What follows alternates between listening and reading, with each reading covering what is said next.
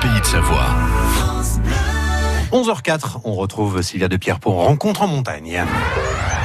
Rencontre en montagne sur France Bleu. Sylvia de Pierre. Bienvenue dans Rencontre en montagne, l'émission qui vous propose tous les dimanches de partir à la rencontre de celles et ceux qui grimpent, qui survolent, qui écrivent, qui skient, qui aiment la montagne. Aujourd'hui, notre invité est Jean-Yves Fredrickson, guide de haute montagne, alpiniste, parapentiste. C'est un adepte des vols bivouac, des ascensions en style capsule, une méthode d'escalade des big walls, et a signé plusieurs premières dans les Alpes, mais aussi dans les Andes, en Arctique ou en Himalaya. En 2016, il s'est lancé le pari un peu fou de traverser la chaîne de l'Himalaya en parapente d'est en ouest, du Tadjikistan au Népal, en autonomie complète pendant 4 mois. 4 mois d'un voyage solitaire pour éprouver ses rêves, pour déployer ses forces. Un exploit inédit que Jean-Yves Fredrickson relate dans un livre sorti en septembre dernier chez Guérin Paulsen, vol au-dessus de l'Himalaya. Il en a également fait un film qui porte son surnom, Blotch. Jean-Yves Fredrickson est notre invité sur France Bleu. Bonjour Jean-Yves Fredrickson. Bonjour. Vous êtes originaire euh, des Vosges, Jean-Yves, mais vous habitez nos pays de Savoie depuis 1997, en l'occurrence la vallée d'Abondance, au-dessus du village d'Abondance, aux Fauges, comme ça qu'on dit? Ouais, comme ça, ouais. Alors décrivez-nous votre environnement euh, quotidien. Les Fauges, ça ressemble à quoi? Ah, les Fauges, ça ressemble à, à la maison euh, qu'on a rêvé euh, d'habiter euh, avec ma chérie. Originaire des Vosges, forcément, on n'imaginait pas qu'un jour on puisse euh, être propriétaire d'un vieux chalet euh, d'Haïdi perdu dans la montagne. Donc on est 5 km au-dessus du village, pas très loin du lac des Plagnes, au pied du mont de Grange. Et, et voilà, on est, on est les rois du pétrole. Et quand vous vous levez tous les matins, c'est toujours le même bonheur? C'est toujours le même bonheur. Après, euh, j'ai un appétit euh, insatiable pour euh, pour tout ce qu'il y a de nouveau. Donc euh, c'est vrai que là, je suis un petit peu à la dérive. Je me dis tiens, il faudrait bien que je trouve quelque chose de nouveau à faire. Il faut un Ou- nouveau projet, il faut quelque chose. D'accord, bon, on va en parler de, de cette envie de bouger, de faire des choses. Euh, Il y a des similitudes quand même avec vos Vosges natales? Carrément, bah, Ouais. dans les Vosges, il y a quand même du relief, il y a des, il y a des rochers d'escalade, il y a des couloirs, il y a des petites stations de ski. Et en fait, j'ai essayé la vie à Chamonix, comme tous les guides. Jeune guide, je me suis dit, allez hop, je vais m'inscrire au bureau des guides euh, à la compagnie. Et puis finalement, euh, la vie de la vallée de Chamonix me convenait pas du tout. Et dans la vallée d'Abondance, certes, il n'y a pas de glacier, mais euh, par contre, c'est des montagnes super sauvages, euh, super tranquilles. Et puis, il y a une vraie vie, euh, comment dire, rurale. Donc, euh, ça nous convient parfaitement. C'est votre métier de guide qui vous a amené du coup dans nos pays de Savoie, Jean-Yves? Ouais. Un métier qui n'était d'ailleurs pas une évidence pour vous au départ, puisque vous aviez plutôt le souhait, dans un premier temps, de devenir prof de sport. Ouais. Bah, mes parents étaient enseignants et ils me disaient toujours garde tes passions pour tes loisirs. Et puis finalement, en testant un petit peu le métier de, prof de PS, je me suis bien rendu compte que je pouvais pas euh, travailler euh, enfermé entre quatre murs. Donc voilà, ça s'est fait euh, tout naturellement. J'ai passé le guide, mais, en me disant je garde ça sous le pied. Puis finalement, j'en vis à temps complet depuis 20 ans. Alors même si vous n'êtes pas prof, vous me confiez à, à l'instant que vous aimez travailler avec les jeunes, puisque vous, vous aimez les encadrer. Vous avez gardé cette envie aussi de travailler, de transmettre avec les plus jeunes? Ouais, puis en plus, ça se cultive avec les années. Et euh, plus le temps passe, plus je prends un pied terrible à, enseigner, euh, soit euh, aux écoles primaires ou au collège ou en lycée. Là, on rentre tout juste d'un stage de surf-escalade en Bretagne. C'était le point d'orgue d'une année de cours d'escalade et puis aussi l'occasion de leur faire découvrir ben, un nouveau sport, le surf de vague. Et puis la gastronomie bretonne, et on s'est régalé pendant une semaine avec nos élèves. Et, et ouais, il y a toujours des projets un peu extraordinaires aussi en enseignant. Alors je vous propose de feuilleter ensemble quelques pages de votre vie, Jean-Yves, en lien avec votre passion pour la montagne. Jean-Yves Fredrickson est l'invité de Rencontre en montagne. France Bleu Pays de Savoie.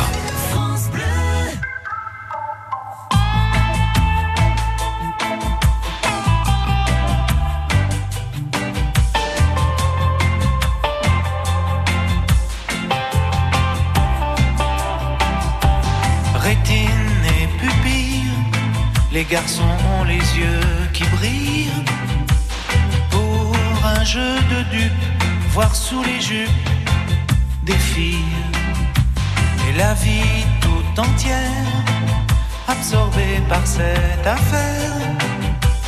Par ce jeu de dupes, voir sous les jupes des filles.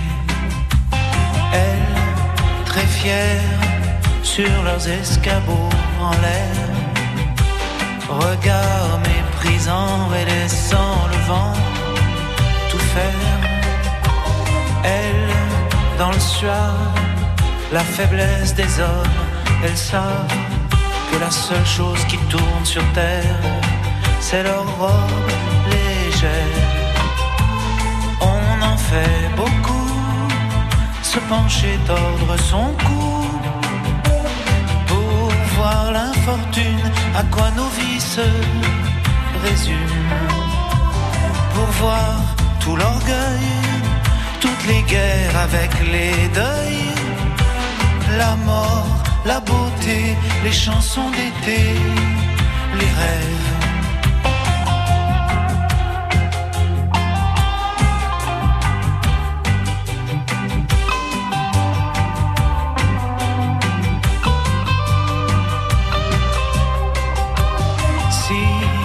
Parfois ça les gêne qu'elles veulent pas qu'on regarde leur guibole, les garçons s'affolent de ça. Alors faut que ça tombe, les hommes ou bien les ballons, les bières, les khmers rouges, le moindre chevreuil qui bouge. Fanfare bleu, blanc, rage, vert de rouge et vert de rage. L'honneur des milices, tu seras un homme, mon fils. Elle, à sur leurs escabeaux, en l'air, regard implorant et ne comprenant pas tout. Elle, dans le grave, la faiblesse des hommes, elles savent que la seule chose qui tourne sur terre, c'est leur robe légère.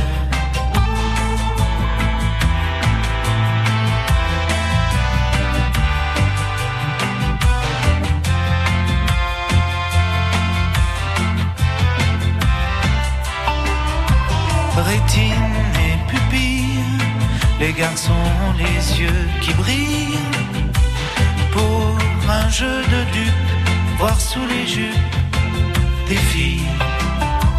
Et la vie tout entière, tout entière, absorbée par cette affaire, par ce jeu de dupes, voir sous les jupes des filles.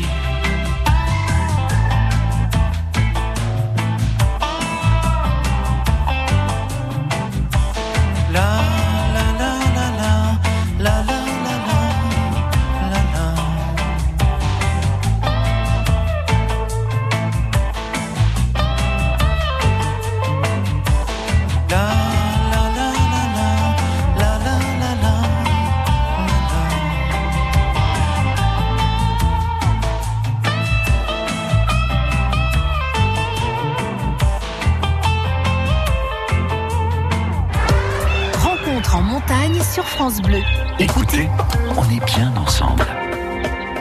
Jean-Yves Fredrickson, guide de haute montagne, parapentiste et l'invité euh, de Rencontre en montagne sur France Bleu. Alors Jean-Yves, vous nous l'avez dit tout à l'heure, vous grandissez dans les Vosges. Et comment naît votre passion pour, euh, pour la montagne? C'est comme une évidence quand on est dans les Vosges? Non, ça vient euh, et du côté touche à tout de mes parents. Pendant les vacances scolaires, euh, on était soit à la mer, soit à la montagne. Après, euh, il y avait des petits rochers d'escalade euh, dans notre village, donc on a toujours piqué les pitons et le marteau euh, du papa pour aller faire les, les imbéciles avec les copains. Je suis parti vers la montagne, ma sœur est partie vers la musique, mon frère est éleveur de chèvres. C'est un petit peu parti dans toutes les directions. Et puis euh, moi, ça s'est un petit peu euh, révélé euh, à cause d'un drame. J'ai perdu mon meilleur copain d'enfance à l'âge de 15 ans. Je me suis toujours dit que je me vengerais contre la montagne. Et je pense que c'est un petit peu ce qui m'a fait basculer plus côté montagne que, que le reste. Donc accident de montagne alors Ouais, une avalanche dans les. Vosges, un 9 décembre. Ça aurait pu au contraire vous faire fuir la montagne, ça n'a pas été le cas. hein Eh ben non. L'inverse, même l'inverse. Et puis vous découvrez tôt aussi le parapente à 13 ans, Jean-Yves. Ouais, je tannais mes parents parce que c'était les tout débuts du parapente euh, dans les Vosges. Et puis euh, sur, les pistes de ski juste en face de la maison, euh, il y avait une école de parapente, Boulder, avec le fameux Régis Laurent, qui enseignait à ses premiers élèves. Et puis je disais, moi je vais faire ça, je vais faire ça, je vais faire ça. Puis quand j'ai eu 13 ans, j'avais le droit de faire un stage en solo. Et puis mes parents m'ont offert ça au début des vacances d'été. Et puis après, j'en ai fait en pointillé, mais sans vraiment m'y acharner. C'est revenu après, vous m'avez dit, à la fin du, du diplôme de guide, Ouais. le retour du, parapente. Mais quand fait. même, est-ce que vous vous souvenez euh, de la sensation du premier vol en, solo? Ça, ça reste gravé? bah, quand on a 13 ans et puis qu'on est pendu sous un parapente tout seul et euh, il n'y avait pas tous ces systèmes de radio et toutes ces technologies qu'il y a maintenant, euh, les moniteurs euh, nous indiquaient ce qu'il fallait faire avec des grosses raquettes de couleur à l'atterrissage. C'est sûr, ça reste imprimé, quoi. C'est magique. Bah, c'est irréel en fait de voler comme les oiseaux accrochés à un bout de chiffon. euh, c'est ce qui me fait vibrer encore maintenant, quoi. Le diplôme de guide, donc vous nous l'avez dit, vous le passez euh, bah, sans forcément vous dire que vous allez en faire votre métier, et ça va être finalement euh, le cas. Euh, le parapente, du coup, il revient comment? Parce qu'après, il a pris une place, il a toujours une place importante dans, dans votre vie. Juste avant la fin du diplôme de guide, en fait, je m'aperçois que la, la formation avait vraiment de grosses lacunes en termes de, de secours en montagne et de connaissances médicales. Je me doutais bien que en exerçant ce métier-là, euh, voilà, on allait être confronté à des accidents, et je me suis inscrit à une formation euh, de secours. Et puis euh, le moniteur de secourisme était également moniteur de parapente. On est devenus super potes. On a monté des stages euh, de paralpinisme. Donc je m'occupais de la partie euh, encadrement et en escalade, et puis de mon pote de la partie vol. Et on a fait plusieurs fois le Mont Blanc avec nos stagiaires et, plein de sommets dans les Alpes. Puis je m'y suis remis pour de bon, et puis je me suis fait prendre comme pour l'escalade ou pour le ski. Vous volez toujours autant, Jean-Yves? Alors euh, j'aimerais bien. J'essaye de voler tous les jours. Ce matin, je me suis pas levé à 5 heures pour faire un petit vol avant de débarquer à Chambéry, mais euh, Ça aurait pu être possible. mais ce sera fait ce soir. Alors on va parler hein, tout à l'heure de cet exploit que vous avez réalisé, euh, la traversée de la chaîne de l'Himalaya en parapente euh, d'est en ouest, du Tadjikistan au Népal. Moi, ce qui m'a bluffé, alors, c'est que hum, vous volez. Je vais pas dire tous les jours parce que c'est pas vrai, mais en tout cas très très souvent. C'est-à-dire qu'on arrive souvent à trouver quand même une petite fenêtre. Il y a toujours quelque chose de possible. On a l'impression en, en vous lisant. Ouais, après ça vient peut-être aussi de jeux que j'ai euh, j'ai depuis euh, bah, depuis 2002 2001 euh, dans les Alpes également à vouloir toujours du- faire un petit vol quitte à juste croiser une vallée et, et tôt le matin ou très tard le soir. Puis voilà, bon j'avais pas d'informations météo euh, sérieuses en tout cas en Himalaya. Donc euh, donc voilà, en observant et en étant patient et puis voilà, en essayant toujours de de ouais, d'avancer vers l'ouest parce qu'il y a quand même 4000 km. Il y avait un objectif à Il faut atteindre, ouais. essayer d'avancer. ouais. Euh, on y reviendra tout à l'heure. Vous avez réalisé aussi un film sur cette traversée qui s'appelle Blotch. Alors je voulais qu'on dise un petit mot sur ce, ce surnom, puisque ce surnom il date de, de votre enfance, c'est ça Jean-Yves? Ouais. Alors, c'est pas moi qui ai réalisé le film, c'est Oui. mon copain Nicolas Alliot. C'est lui qui a complètement monté le film. Ce surnom, c'est un surnom de lycée. Quand j'étais interne euh, à Gérardmer, euh, ça vient de, de la bande dessinée Les Tuniques Bleues, le caporal Blutch. Finalement, est un militaire euh, pacifique qui fait semblant de faire le mort à chaque fois que ça part à la charge. et puis qui est relativement pénible, qui a mauvais caractère. Et finalement, je crois que ça me correspond bien. C'est vrai Ça vous correspond. Et on vous appelle toujours Blotch C'est resté Alors, dans le milieu du parapente, bah, maintenant, ça va me suivre jusqu'à mes derniers Ouais, jours. Voilà. Et puis, euh, et puis les copains euh, de la montagne euh, aussi. Aussi. euh. Bon bah Blotch est avec nous, Jean-Yves Fredrickson.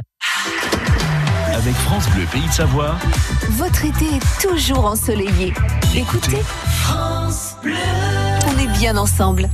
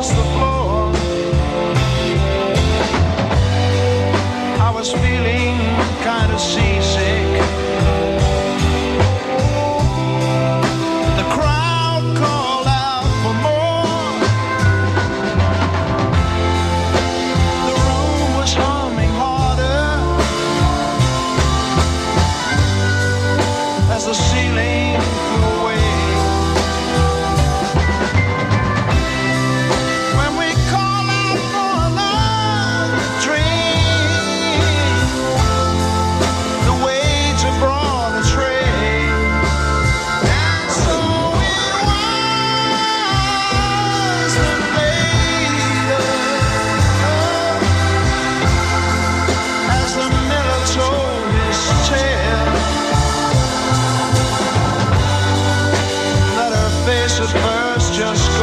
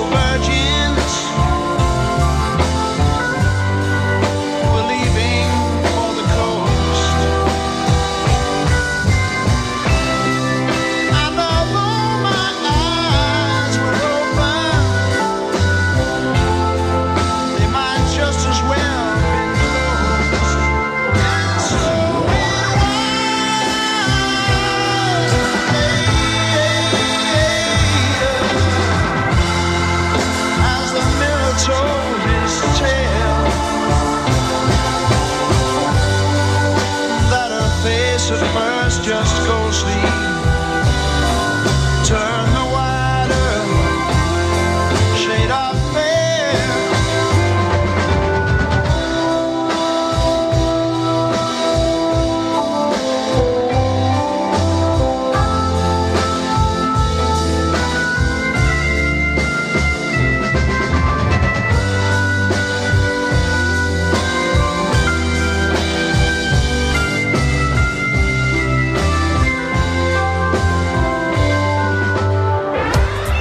Cet été avec France Bleu, Faites de belles rencontres en montagne.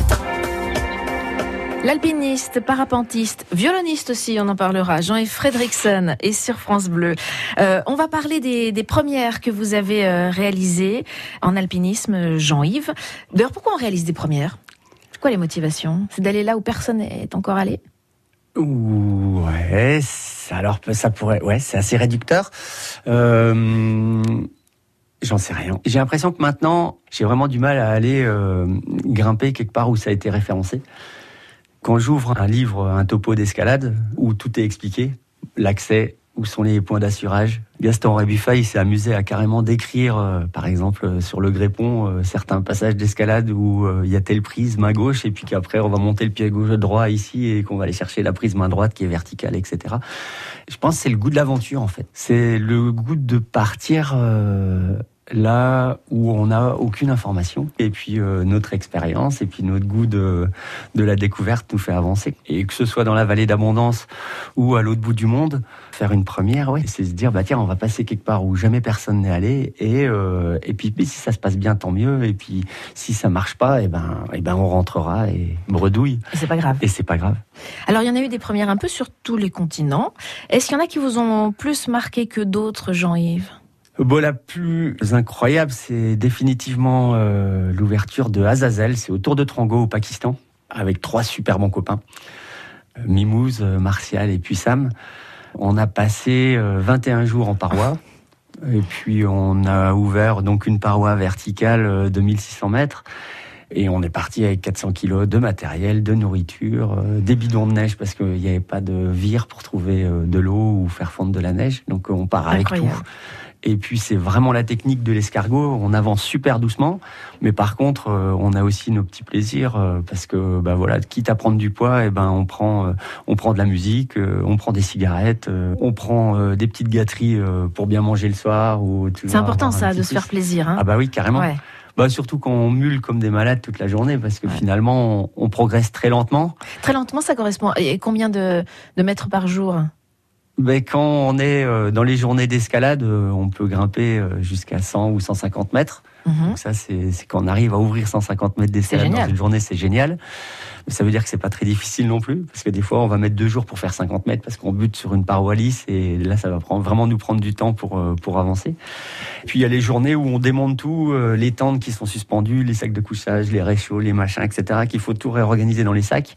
C'est une sacrée logistique. Et là, on passe 10 heures à faire le ménage. On le fait jamais à la maison, mais par contre, en big wall, on aime bien le faire. Ouais, ouais, on n'a pas le choix en même temps, j'imagine. D'ailleurs, c'est comment de vivre 21 jours Alors déjà, euh, en l'occurrence, vous étiez 4, c'est ça Si vous Ouais. étiez avec trois potes. Vivre à 4, donc 24 sur 24, sans toucher un pied par terre, euh, accroché à une paroi. Et c'est hors du temps aussi. C'est hors du temps, euh, c'est presque trop court. On a envie que ça dure. C'est euh, vrai, même on 21 aura- jours, c'est trop court. On aura envie que ça dure le plus longtemps possible.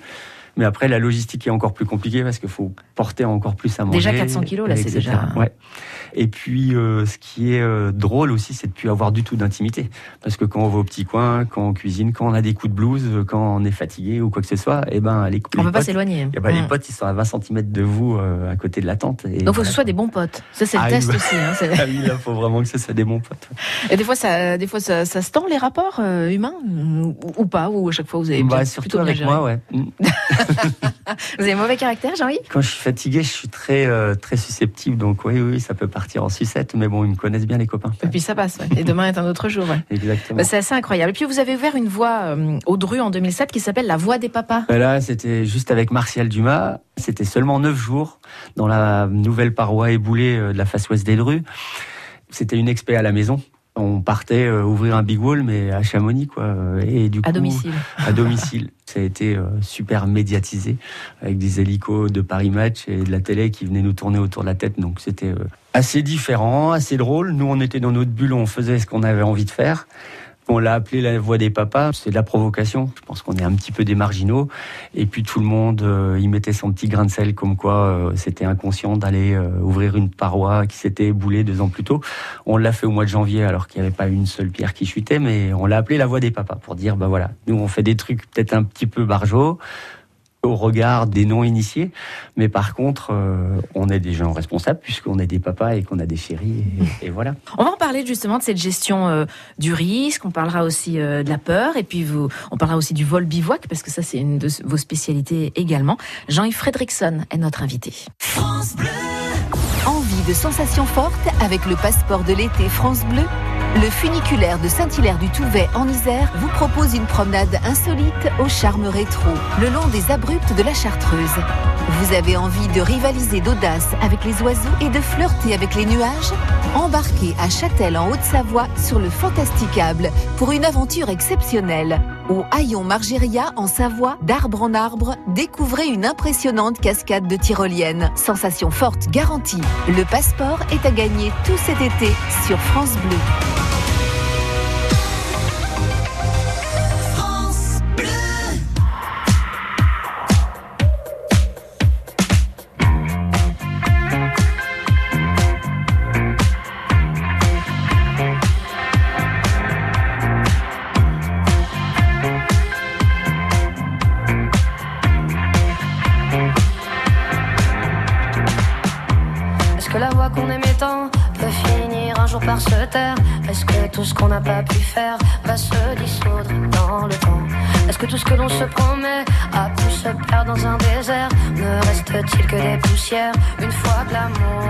L'amour est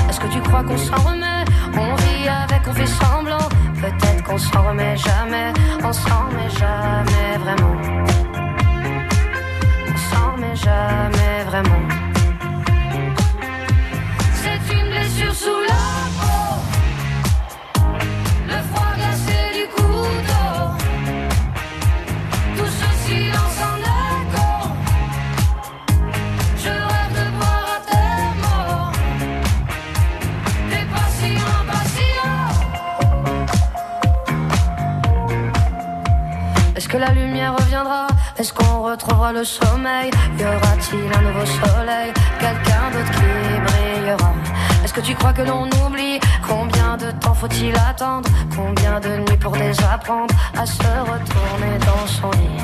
Est-ce que tu crois qu'on s'en remet? On vit avec, on fait semblant. Peut-être qu'on s'en remet jamais.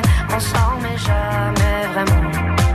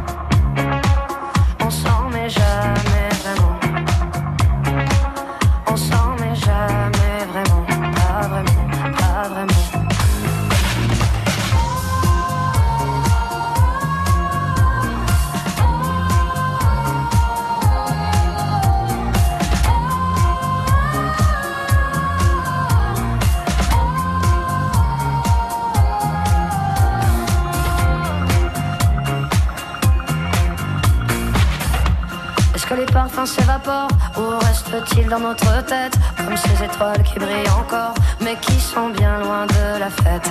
Les pas qu'on gravait dans la neige Sont partis avec le printemps. Est-ce que nos souvenirs nous protègent? Sont-ils emportés par le temps? Emportés par le temps. Rencontre en montagne Sur France Bleu. Sylvia de Pierre Jean-Yves Fredrickson est alpiniste, parapentiste et en 2016, il s'est lancé le défi de traverser l'Himalaya en parapente en autonomie d'est en ouest du Tadjikistan au Népal. Comment il est né ce projet, euh, Jean-Yves? Jusqu'en 2009, date de nos derniers big walls avec euh, Mimouz et, Martial, au Kenya d'ailleurs. J'ai été invité euh, pendant plusieurs années par Jean Troyer, donc c'est un alpiniste suisse de grande, très grande renommée, qui m'a invité sur des 8000. Ça m'a vraiment éclaté. Par contre, euh, escalader un 8000, ça veut dire euh, passer un mois et demi, deux mois euh, à un camp de base pour s'acclimater, pour attendre le bon créneau météo.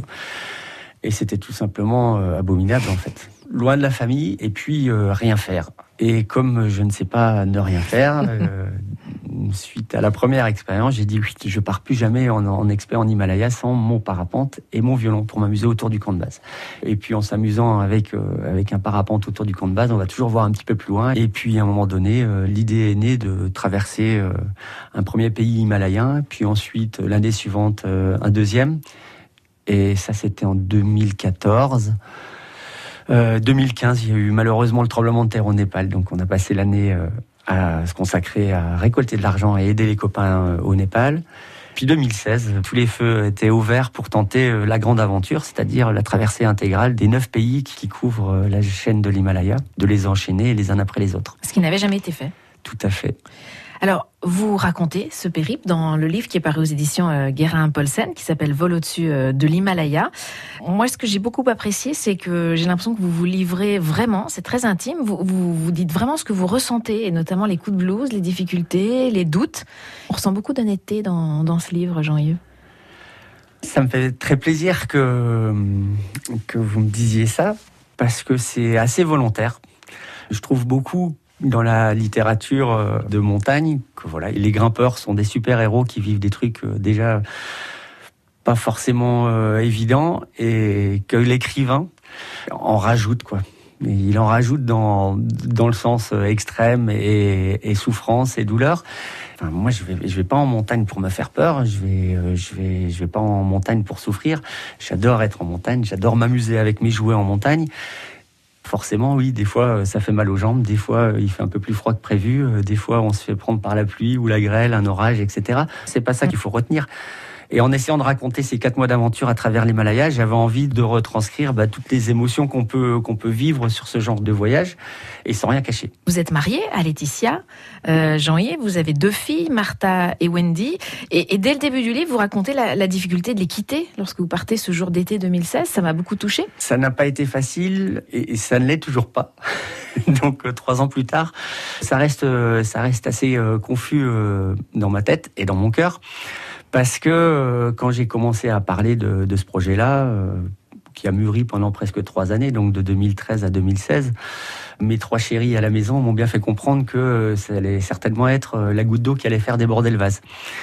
Que bah voilà partir un mois et demi, deux mois à l'automne avec mon copain Jean ou alors Mimouze et Martial, voilà passer encore. Par contre, partir quatre mois sur un projet où euh, voilà il y avait beaucoup d'inconnus euh, par rapport aux pays traversés, hein, des pays parfois en guerre. En plus euh, Seul, hein, de l'incertitude euh, liée au parapente euh, bivouac. Ça Voilà. faisait beaucoup de beaucoup d'aléas là Voilà, quand même. elles hein, m'ont bien, de- bien fait comprendre que, que j'abusais un petit peu. Et je me suis entêté, j'ai préparé euh, ce projet-là tant bien que mal, et je suis parti. Mais je pars avec la boule au ventre, euh, sachant très bien que bah, déjà je risque de briser le cœur à jamais euh, de mes trois chéris, et puis aussi de me briser les os. Quoi. Et voilà, donc ouais, ça a été très compliqué de partir. Et puis au retour, euh, ça a été très compliqué aussi, puisque bah, elles avaient euh, leur comment dire, leur manière de, de vivre à, à elles, c'est-à-dire qu'elles s'étaient organisées bah, sans le papa. Et du coup, ça a été très dur à, à digérer. C'est compliqué, c'est des années compliquées, Mmh, mais je crois que c'est le lot de tout le monde. J'ai pris conscience euh, en écrivant le livre. J'ai mis un an et demi à, essayer de me comprendre, à essayer de me trouver. Quoi. À la fin, j'ai découvert que j'étais un véritable égoïste. Et il y a plein de gens qui me disent mais non, t'es pas égoïste, on n'a qu'une vie, etc., etc. Et, mais c'est pas vrai. Quand on part comme ça, on, est un, un cran au-dessus de, de l'égoïsme. Merci Jean-Yves en tout cas de, de nous livrer tout ça dans, dans ce livre. On va continuer à en parler parce que vous avez vécu euh, des vols incroyables, des rencontres incroyables, des, des peurs aussi. On va y revenir aussi sur ce thème euh, des peurs. Vous avez dû modifier un peu euh, l'itinéraire aussi euh, prévu au départ. Jean-Yves Fredrickson est notre invité. Sur France Bleu Pays de Savoie, c'est l'été toute l'année. On est bien ensemble. J'arrive à me glisser juste avant que les portes ne se referment. Elle me dit quel étage et sa voix me fait quitter la terre ferme alors. Les chiffres dansent, tout se mélange. Je suis en tête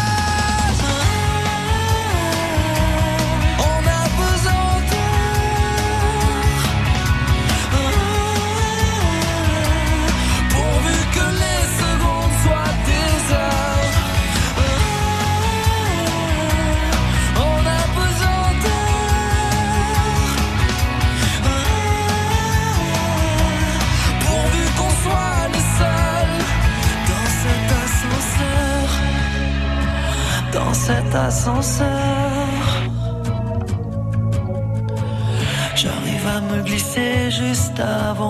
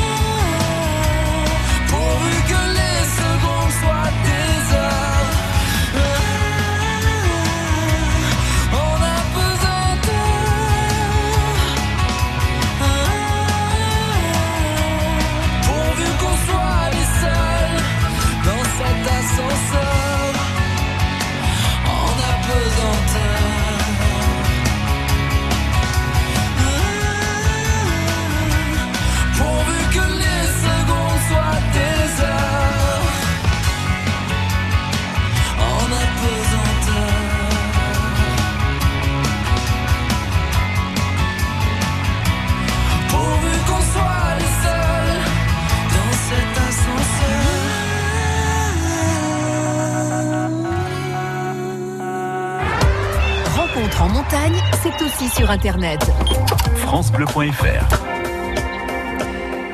Vol au-dessus de l'Himalaya, c'est le livre qu'a écrit notre invité Jean-Yves Fredrickson sur l'exploit inédit qu'elle a réalisé en 2016, la traversée en parapente, en autonomie de l'Himalaya. Alors vous partez durant l'été 2016 avec un sac de 50 kilos qui contient tout le matériel pour voler le long de la plus longue chaîne de montagne du monde. Alors parapente, vive, tente, du verre et chaud et violon. On y revient sur le violon. J'aimerais qu'on s'y arrête un tout petit peu pour à la fois adoucir les soirées solitaires et faciliter les rencontres. C'est vraiment devenu euh, votre compagnon euh, de cordée, ce violon. Le violon, je l'avais pris la première fois euh, pour traverser l'Himalaya indien en 2013 parce que mon pote euh, de vol bivouac dans les Alpes euh, m'a planté au dernier moment. Et puis il s'est révélé être ouais un super jouet ben, pour passer le temps, pour faire patienter quand il y a trop de vent et qu'il faut attendre Ouais. pour décoller, etc.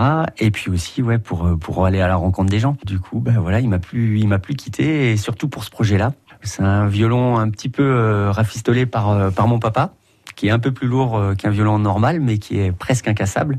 Donc il est revenu intact? Il est revenu complètement pété, et puis mon papa l'a re- réparé.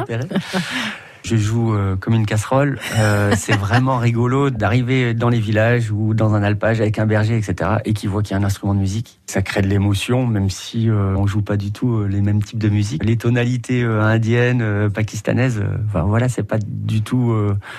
Enfin, j'ai pas l'oreille musicale pour ça. Alors le premier pays de votre traversée, c'est le Tadjikistan. Et ça a démarré très fort parce que ça aurait pu tout de suite mal tourner, Jean-Yves. J'ai une grande traversée euh, de vallée à faire et puis ben voilà, je me rate un peu sur cette euh, transition en parapente. Et puis euh, je vais pour me poser à côté d'un berger avec ses chèvres et, ses, et ses chiens. Quelques instants avant de me poser, paf, il y a un chien qui me court après. Certainement qu'il a jamais vu un parapente. Ce qui m'a mis la puce à l'oreille, c'est surtout le regard du berger qui ricanait et euh, qui avait pas du tout l'intention d'arrêter son chien. Donc euh, je mets un coup de manette euh, à gauche et puis je prends entre guillemets la fuite et je me poser un kilomètre plus loin dans des broussailles. Et puis voilà, l'affaire aurait pu s'arrêter là. Je remballe mon bazar, je marche deux heures dans la montagne en attendant que les conditions s'améliorent pour voler le soir. Et pendant ce temps, bah, le berger a appelé les autorités et leur a dit bah voilà, il y a un terroriste avec un parachute qui vient de prendre la fuite. Euh, Qu'est-ce que je fais? Et les autorités lui ont dit de m'arrêter mort ou vif et qu'ils envoyaient du renfort. Et donc euh, après, bah, voilà, c'était une cascade de, de catastrophes, euh, une arrestation bien violente, Ah ouais. des interrogatoires pendant quatre Musclé, jours, et- quand même, ouais. Et quatre jours dans, dans une chambre où on vous somme de rester. C'est-à-dire vous n'êtes pas enfermé euh, physiquement, mais vous l'êtes quand même. Mm, Ouais, bah après j'avais j'avais plus rien, j'avais plus de papier. De toute façon, euh, vous n'auriez pas pu aller bien loin. Ouais. Et, et à ce moment-là, dans, dans la tête, qu'est-ce qui se passe, euh, Jean-Yves? Eh ben, j'étais dans un état de motivation euh, complètement euh, euh, démentiel. Et je ne pensais qu'à une seule chose, c'était euh, tout faire pour euh, récupérer mon matériel et puis euh, continuer mon projet. Euh, Il n'y a pas eu vraiment euh, de moment de doute où tu te dis, bah voilà, ça s'arrête. Vous êtes resté optimiste, vous je- étiez, euh, Je me suis dit, bah voilà, faut que j'arrive à les convaincre que je suis pas ni un terroriste, euh, ni un agent secret. et, euh, et donc, euh, ben voilà, j'ai joué mon rôle jusqu'au bout, jusqu'à ce qu'ils me rendent tout mon matériel, sauf mon matériel vidéo, parce que voilà, j'avais j'avais filmé euh, certainement des mines ou des lignes électriques ou euh, peut-être des camps militaires euh, sans le savoir.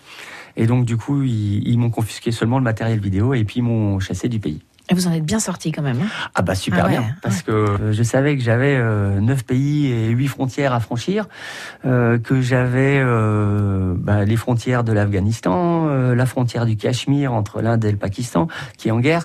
J'avais j'avais quand même pas mal de challenges administratifs. Je savais qu'il allait falloir relever des défis avec les autorités. Et pour en revenir au violon, c'était incroyable, c'était mon laissez-passer quoi. Euh, J'ai passé la frontière entre euh, le Pakistan et l'Inde avec un militaire qui m'a demandé d'ouvrir ma boîte de violon comme si c'était une mitraillette, comme dans les tontons flingueurs. Et puis il était très sérieux, il avait enlevé le cran de sûreté sur son revolver. Quand j'ai ouvert la boîte, euh, avec un grand sourire, euh, il a vu que c'était un instrument de musique. Et il me dit euh, allez c'est bon, euh, je te filais. Je lui dis mais vous êtes sûr, vous voulez pas que je vous en joue un morceau? Et du coup, vous avez modifié un petit peu quand même vos projets. Vous avez zappé euh, l'Afghanistan. Ouais, ce sera peut-être un voyage à part entière dans l'avenir. Euh, Après, euh, j'ai pas non plus envie de, de jouer avec le feu, donc j'attends euh, le bon moment euh, géopolitique pour aller visiter ce beau pays. Jean-Yves Frédérickson dans Rencontre en montagne. Chez nous, on sourit à la vie. Tout cet été sur France Bleu, retrouvez le meilleur des petits bonheurs. Les petits bonheurs, des fois c'est romantique, Un dîner en amoureux. mais des fois les petits bonheurs c'est chaud. L'amour, j'ai fait l'amour. Et des fois pas du tout. Je suis frustré. Mal. Les petits bonheurs de Christophe Garnier sur France Bleu Pays de Savoie. C'est du lundi au vendredi à 8h15.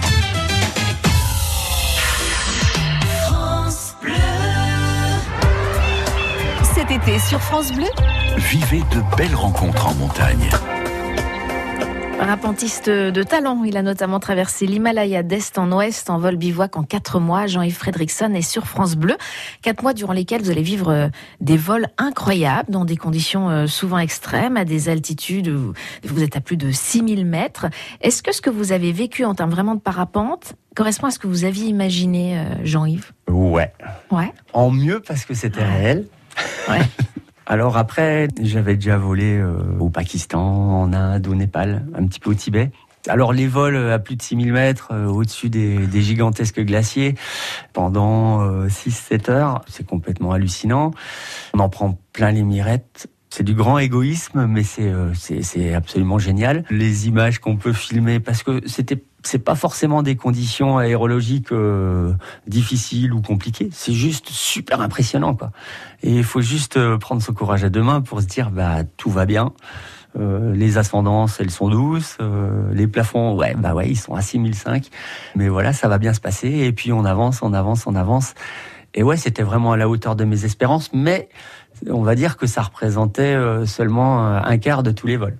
Après, euh, bah, il y a tous les vols euh, où euh, c'est compliqué parce qu'il y a trop de vent en milieu de journée ou parce qu'il y a une perturbation et qu'on vole entre deux averses euh, juste pour croiser une vallée et puis qu'on va marcher euh, 6, 8, 10 heures avec un énorme sac à dos. Il n'y a pas vraiment de vols qui sont achetés sur cette traversée de l'Himalaya. J'ai dû faire une centaine de vols et couvrir euh, au moins les trois quarts de, mon objectif euh, en vol. Et puis il y a les vols euh, au-dessus de la jungle où il y a, des perroquets, il y a des monales, euh, c'est l'oiseau emblématique du Népal. euh, On en trouve un petit peu partout aussi en Inde. Euh, ils sont bleus, une espèce de coque de bruyère bleu fluo qui sort, qui sort de la jungle et qui vient voler avec toi. Il y a les aigles, euh, il y a les vautours. Ouais, ça, ça m'a marqué l'osmose euh, avec la nature, l'observation de tout cet environnement. En plus, vous êtes seul, donc tout est amplifié. Et Alors la météo, les vents, puis les vautours qui vous donnent des indications précieuses que vous suivez même. hein. Ah bah oui, carrément. Ouais. c'est ça. Mm. Et ça, ça m'a marqué. euh. Ouais. Et puis maintenant, il y a les pilotes euh, de Savoie qui peuvent en profiter parce qu'on est un petit peu euh, plus euh, colonisé par les vautours qui viennent des Alpes du Sud. Et l'été dernier, par exemple, entre Morzine et, et Abondance, il y avait une colonie d'une trentaine de vautours. On les voit tourner et on sait où est l'ascendance. C'est- parfait ça. Ouais, c'est parfait. Fait tout comme. Euh, J'ai une question de néophyte. On peut voler jusqu'à quelle altitude? Eh ben, le record du monde est détenu par euh, un Français, euh, mon pote Antoine Girard. Qui a survolé le, le Broad Peak à plus de 8000 mètres. On a de Euh, l'oxygène à ce moment-là ou comment on respire comment? Alors, on a de l'oxygène ou pas? Comme pour l'alpinisme. Ouais, exactement. Avec ou sans ox Exactement. Le fameux euh, choix éthique euh, avec ou sans ox. Moi, j'aime bien dire que les nouveaux appareils à oxygène, euh, les nouvelles technologies euh, nous redescendent de plus de 3000 mètres. Donc, euh, j'ai plus de respect pour quelqu'un qui grimpe le Mont Blanc sans oxygène que pour quelqu'un qui va grimper l'Everest Mm. avec oxygène. Je dis ça pour taquiner, mais je le pense euh, un petit peu. Surtout votre périple, Jean-Yves Frédéricsson, est-ce que vous avez eu peur? J'ai eu peur, euh, oui, j'ai- malheureusement eu peur euh, au Tadjikistan. quand vous êtes fait arrêter Quand je me suis fait Ouais. arrêter. Parce qu'à un moment donné. euh, Ils vous ont quand même roué de coups, en berger, plus, hein, Le berger, ouais, ouais. bon, il m'a arrêté, euh, ça se passait plutôt bien. Après, quand j'ai été euh, repris par l'armée, là, je suis tombé sur un, sur un sadique qui voulait. Comment dire, me mutiler avant de, de me redescendre euh, dans le petit hameau euh, plus bas pour que ça saigne et que ça en mette plein la pipe euh, aux paysans du coin. Ouais, Donc là, voulait- j'ai vraiment cru que ça allait mal se passer pour moi. Je voulais Ouais. plus ou moins m'arracher la main à coup de Kalachnikov. Donc là, oui, forcément, il y a eu un, un éclair d'adrénaline qui m'a traversé la Mm. tête et c'est pas, c'est pas drôle. Et puis euh, malheureusement une autre fois au Népal également où euh, j'ai fait une grosse fermeture avec mon parapente dans un endroit complètement paumé. Et puis euh, le parapente s'est rouvert mais malheureusement face à la paroi. Donc là j'ai été obligé de décrocher mon parapente et puis euh, bah, de me laisser euh, chuter euh, avec le parapente plus ou moins en chiffon au-dessus de la tête jusqu'à euh, tomber dans la pente au pied de la falaise. Je me suis pas trop fait mal. Vous avez pu continuer? Hum, j'ai pu continuer. De toute façon, j'étais pris au piège entre deux parois, donc je pouvais m'enfuir seulement euh, en parapente. Donc j'ai dû redécoller pour, euh, pour fuir de, de ce traquenard. La peur, c'est votre amie, euh, elle est nécessaire, Jean-Yves? Comment vous la gérez? Euh, c'est sûr que c'est euh, c'est ce qui nous préserve. Euh, quand je monte sur une bretelle d'autoroute, j'ai peur et c'est ce qui va me préserver. Et c'est la même chose en montagne. Cet après-midi, voilà, je vais encadrer mes élèves et c'est la peur qui va me faire vérifier ce Mm. mousqueton là ou cette corde là ou la chute de pierre potentielle, le chamois qui traverse au-dessus et qui a rien à faire là. Et donc il faut il faut avoir Mm. peur. Il faut avoir peur pour rester en un seul morceau, surtout quand on pratique la montagne. Jean-Yves Frédriksen est sur France Bleu. France Bleu Pays de Savoie. Ils parlent tous comme des animaux, de toutes les chattes, ça parle mal. 2018, je sais pas ce qu'il faut, mais je suis plus qu'un animal. J'ai vu que le rap est à la mode et qu'il mange mieux quand il est sale. Bah faudrait peut-être casser les codes, une fille qui l'ouvre, ce serait normal. Balance ton quoi? Même si tu parles mal des filles, je sais qu'au fond t'as compris. Balance ton quoi, un jour peut-être ça changera. Balance ton quoi. Donc laisse-moi te chanter.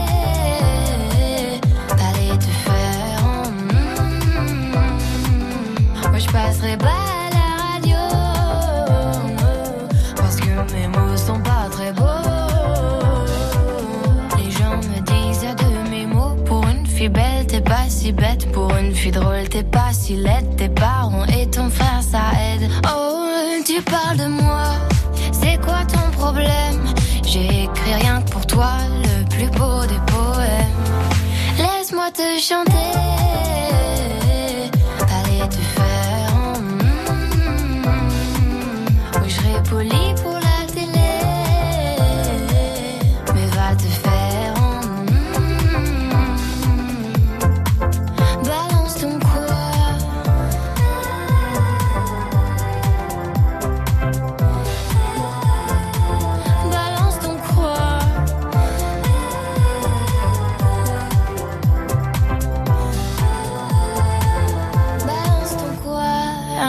Peut-être ça changera.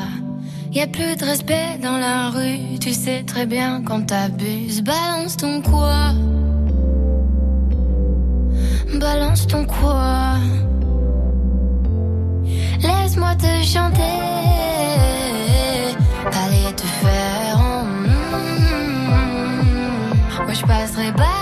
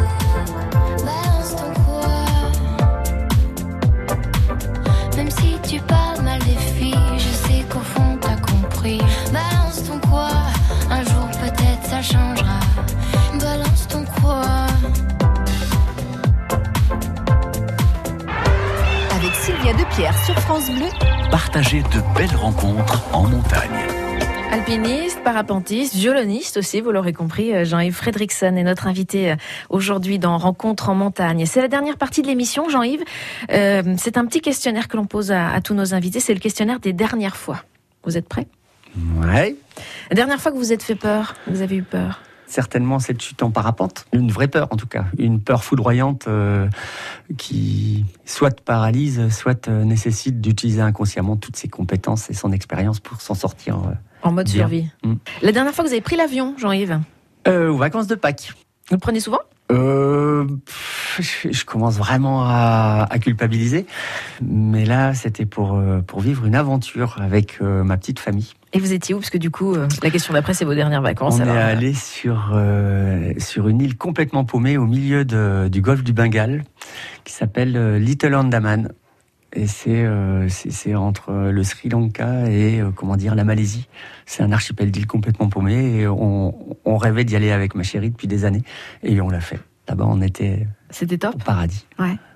La dernière montagne que vous avez alors gravie ou survolée dans votre cas, Jean-Yves, comme vous voulez. Eh ben, c'était hier matin, le Mont Grange, juste derrière la maison. J'y suis presque terrain de tous jeu les jours. Ouais. Ouais.